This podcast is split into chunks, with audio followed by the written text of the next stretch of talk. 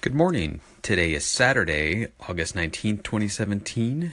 This is Alex Matthew, and you're listening to the Stroud Music Daily.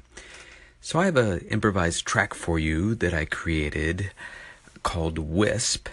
And this one, since I just spoke about all those audio units, those AUV3s, I used two of them here in Wisp. One is called Lawrence, which is a nice synth for iOS. It's both for iPad and iPhone. It's called a universal app.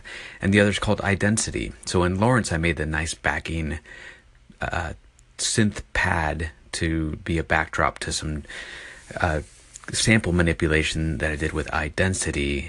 And then, of course, I use glitch breaks to manipulate some break beats that are furiously slamming at 167 BPM. So I hope you enjoy this track and have a good weekend.